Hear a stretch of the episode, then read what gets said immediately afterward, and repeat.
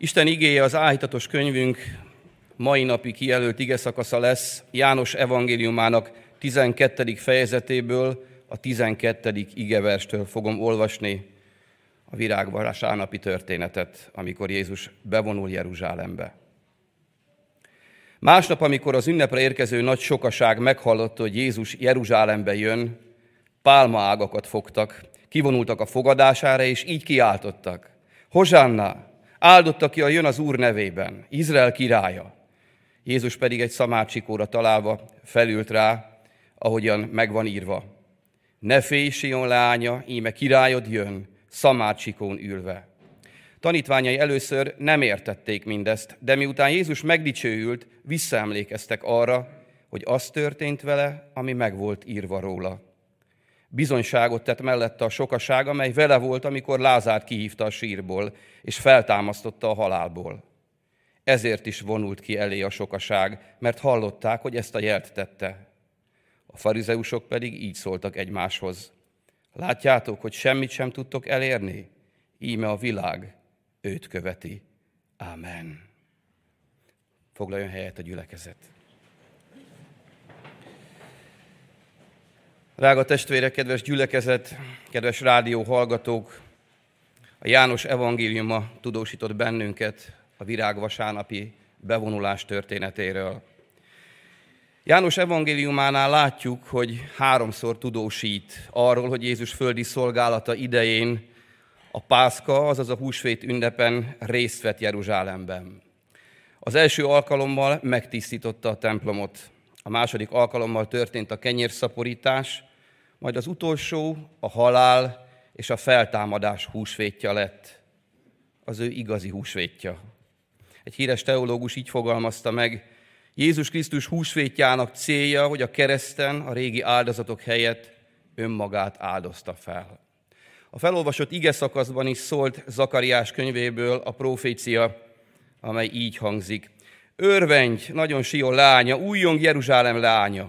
Királyod érkezik hozzád, aki igaz és diadalmas, alázatos és szamáron ül, szamárcsikó hátán.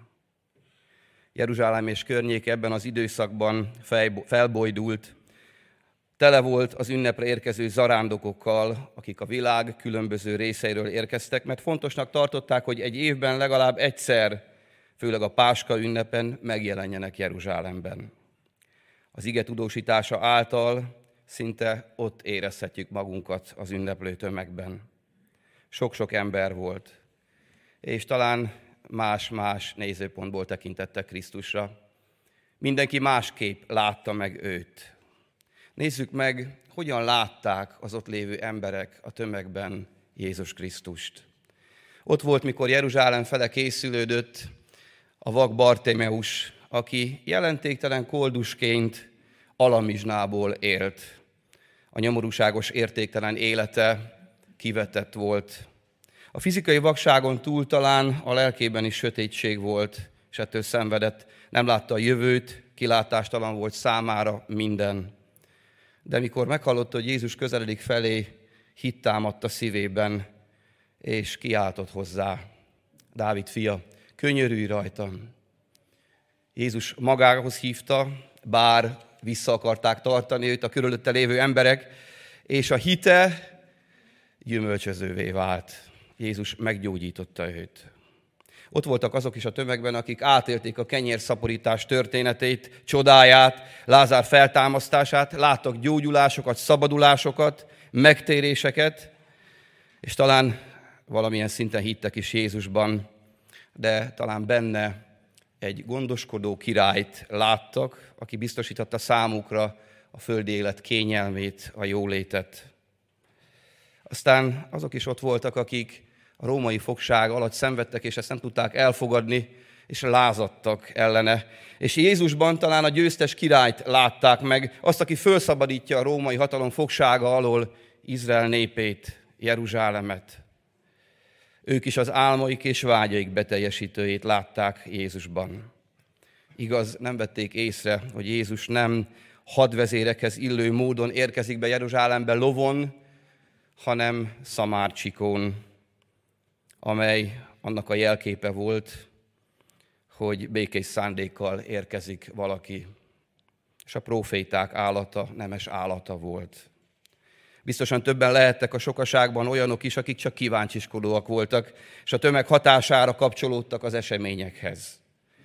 Aztán ott voltak a tömegben a fürkésző tekintettel szemlélve az eseményeket a vallási vezetők, akik irigykedve tekintettek Jézusra, ellenfelet látva benne, féltették hatalmukat és meg akarták őt ölni. Ők voltak azok, akik Isten szent templomát rablók barlangjává tették. Búsás haszonnal járó üzletet csináltak az Isten tiszteletből, megbotránkoztatva és becsapva kiszorították a templomból az Istenhez vágyó embereket. Ott voltak a tömegben a közömbös emberek is, akik csak a földi élet gondjaival törődtek, és nem érdekelte őket az Isten országa. De ott voltak Jézus közvetlen közelében a tanítványok is, akik egy idő óta már Jézussal jártak. Hallgatták őt, tanította őket, megtapasztalták a messiás élek csodáit, mégis arról tudósít az ige, hogy egymással versengtek, hogy ki a nagyobb. Keresték a pozíciókat. Hát kicsit üzletelve kérdezgették Jézust, hogy mi lesz a jutalmuk azért, mert követték őt. Aztán, mikor Jézust elfogták, ők maguk is elfutottak, elárulták a mesterüket. Jézus mindezekért, az emberekért halt meg. Az Isten szeretete, drága testvérek, ilyen hatalmas. Fontos tehát látnunk, hogy a tömegben lévő emberek, akik az eseményekben részt vettek, kinek látták Jézust. De fontos azon is elgondolkodnunk, hogy a ma élő ember kinek látja Jézus Krisztust. És ha ránézünk ezekre az említett, előbb említett emberekre, akkor azt kell mondanunk, hogy Hát a mai ember sem gondolkozik másképp Jézus Krisztusról. Ma is vannak olyanok közöttünk, akik csak felkiáltanak akkor, mikor baj van, és jaj, Istenük van. Mert azt szeretnék, arra kell nekik az Isten, hogy biztosítsa számukra a jólétet, a kényelmes életet, egészségben, anyagi biztonságban. Aztán vannak nagyon sokan olyanok, akik, mikor meghallják Jézus nevét, úgy gondolkodnak róla, hogy egy történelmi személyiség, aki jó volt, és egy jó ügyért áldozta oda magát, de egy profétának, egy embernek tartották őt, vagy tartják ma is őt. Ma is vannak olyanok közöttünk, akik, mikor betegségben, próbák között szenvednek, szeretnék látni benne a szabadítót, a gyógyítót. Szeretnének tőle, az Istentől kérni egy kis pihenőt, egy kis jobb időszakot az életben, amelyben kevesebb tehert van, és kevesebb próba.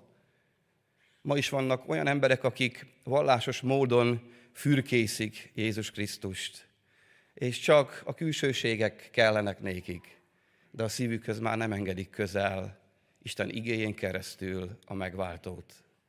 És ma is vannak, akik tanítványok, itt a közösségeinkben, akik keresztények, akik bűneik bocsánatát elnyerték, megtérve Jézus Krisztus lelke által új életet kaptak és követik őt. És ha mélyen a szívünk mélyre nézünk, akkor megvalljuk sokszor, hogy talán mi is a tanítványokhoz hasonlóan, olykor így gondolkodunk.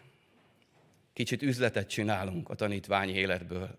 Kicsit azért teszünk dolgokat, hogy jobb legyen, könnyebb legyen, vagy hogy megdicsérjen bennünket az Isten.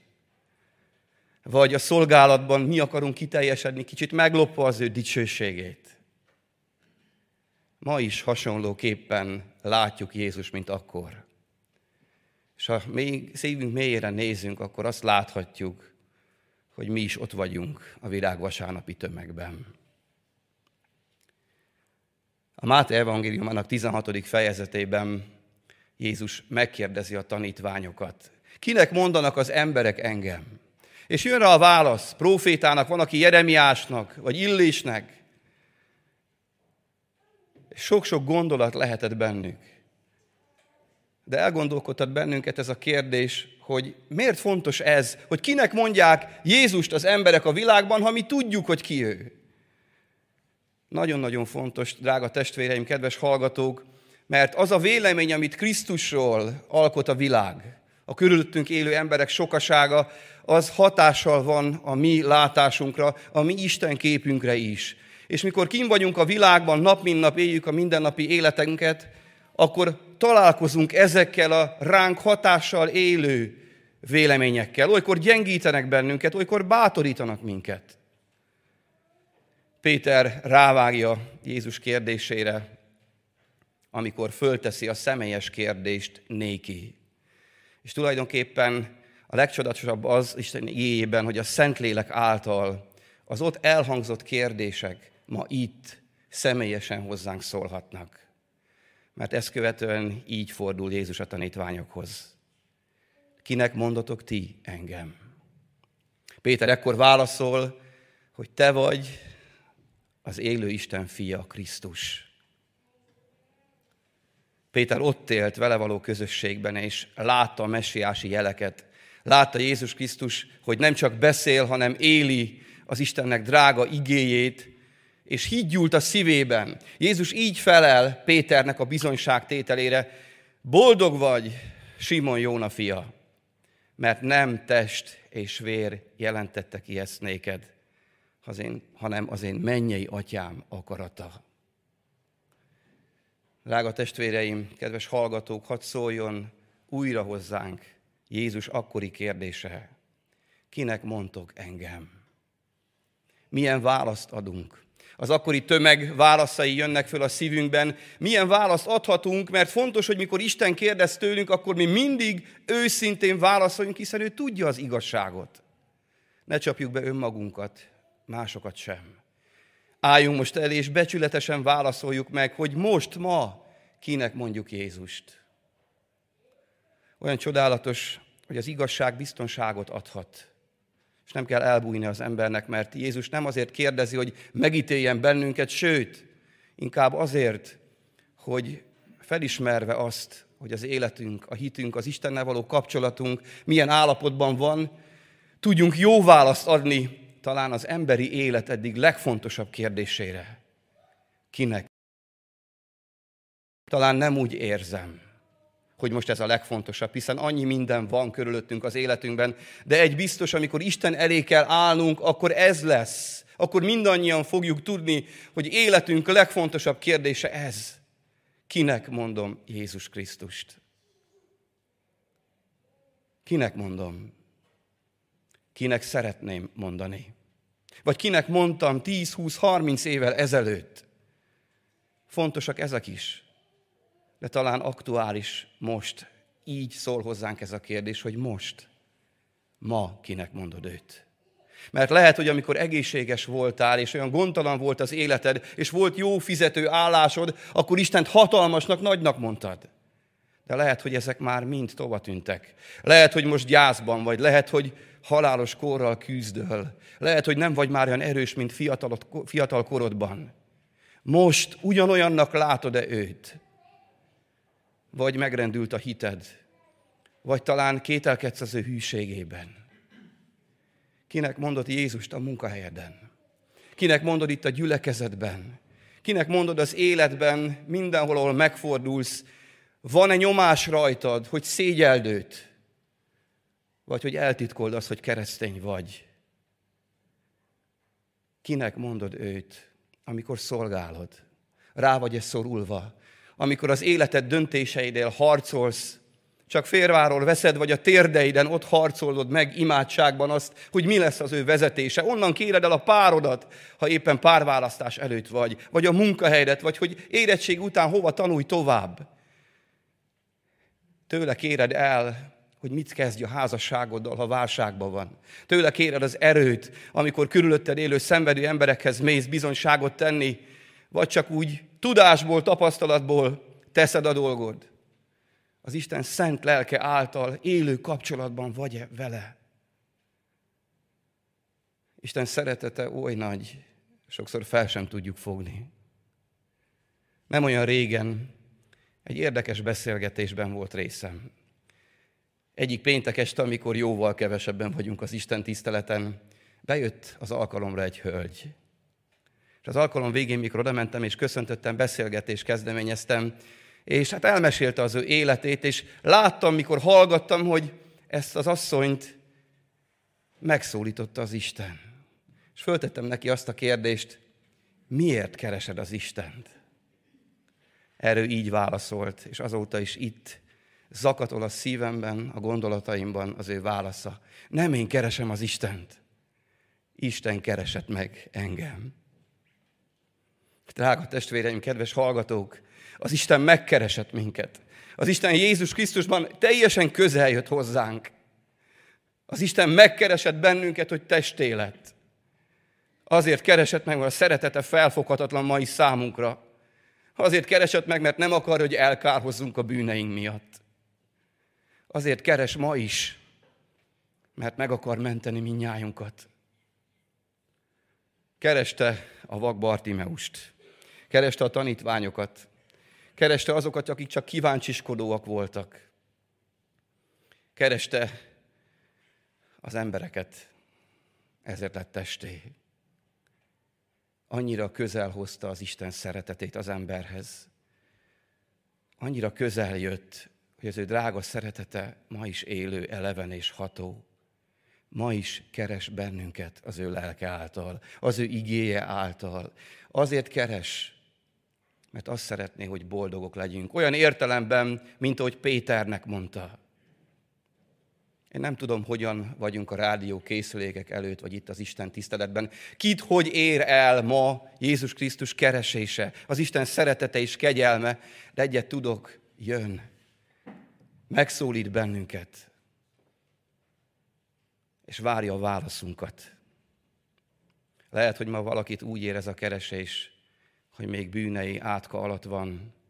A bűnei keserítik az ő életét, és nem lát kiutat, szenved emiatt, kapcsolatai megromlottak, és bizonytalanságban, reménytelenségben éli az életét, úgy, mint az a koldus ember, aki nem látta a kiutat. Sötétség van, rossz jövőképe van. Lehet, hogy régebb bátor volt, mikor nem voltak még járványok, és nem voltak ilyen közel hozzánk a háborúak, és lehet, hogy akkor még nem foglalkozott az Istennek az igéjével, dolgaival, de most elbizonytalanodott, és koldulja a bátorságot, a biztonságot, a reménységet. És szüksége lenne erre. Jézus közel jön ma hozzá. Egészen közel is az igé által hívja magához. Jöjj! Hívja a megfáradtakat. Jöjjetek én hozzám minnyáján, akik megfáradtatok, és meg vagytok terhelve. Én megnyugvást adok nektek. Vegyétek magatokra az én igámat. Az én terhem könnyű. Hívja azokat a lelkeket ma. Jöjjenek bűneikkel együtt, úgy, ahogy vannak a Golgota keresztjéhez és tegyék le. Jézus Krisztus bűnbocsátó kegyelme ad nekik egy új lehetőséget, új életet, új esélyt, üdvösséget. Lehet, hogy ma valakik úgy vannak, hogy gyászolnak, betegséggel küzdenek. Jézus Krisztus ma hozzájuk is közel jön. Keresi őket, ne egyedül hordozzák ezeket a terheket.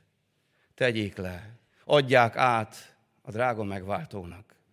Lehet, hogy valakik úgy vannak ma itt, hogy talán a Golgota kereszt áldozatában hisznek, de talán a feltámadás élő erejében nem, és még nem találkoztak a feltámadott Krisztussal, az élő Istennel. Ma hívja őket Jézus, és azt hirdeti, hogy ő élő Isten. Azt hirdeti, hogy nála meg lehet újulni, új életet lehet kapni, és nem kell félni a haláltól. El lehet készülni az Istennel való találkozásra békességgel. Én nem tudom, hogy kit hogy keres ma az Isten. De tudom, hogy Krisztusban az ő szent lelke által egészen közel jön hozzá. Annyira közel szeretne jönni, hogyha kell, ha még üres az a szív, úgy, mint Jeruzsálembe, beszeretne vonulni. Vagy ha már ben van, akkor arra biztat bennünket, hogy a Szentlélek által ragaszkodjunk jobban hozzá, és az életünk minden pillanatában az ő keresésére, az ő vezetésére, az ő bátorítására és erőt adó kegyelmére reagáljunk úgy, hogy ne ellenkezzünk, hanem adjuk meg magunkat számára. És váljunk úgy boldoggá, mint Péter, akinek nem test és vér jelentette ki ezt, hanem az élő Isten lelke. Kedves virágvasárnapi tömeg, kinek látod Jézust? Kinek hiszed őt? Hadd helyezzem felelősség teljesen mindannyiunk szívére ezt a kérdést. Talán lehet, hogy még most nem fontosnak tűnik, de egyszer, amikor az Isten elé kell állnunk, ez lesz életünk legfontosabb kérdése, amelyre fontos, hogy jó választ adjunk. Az Isten segítsen meg minket ebben. Amen.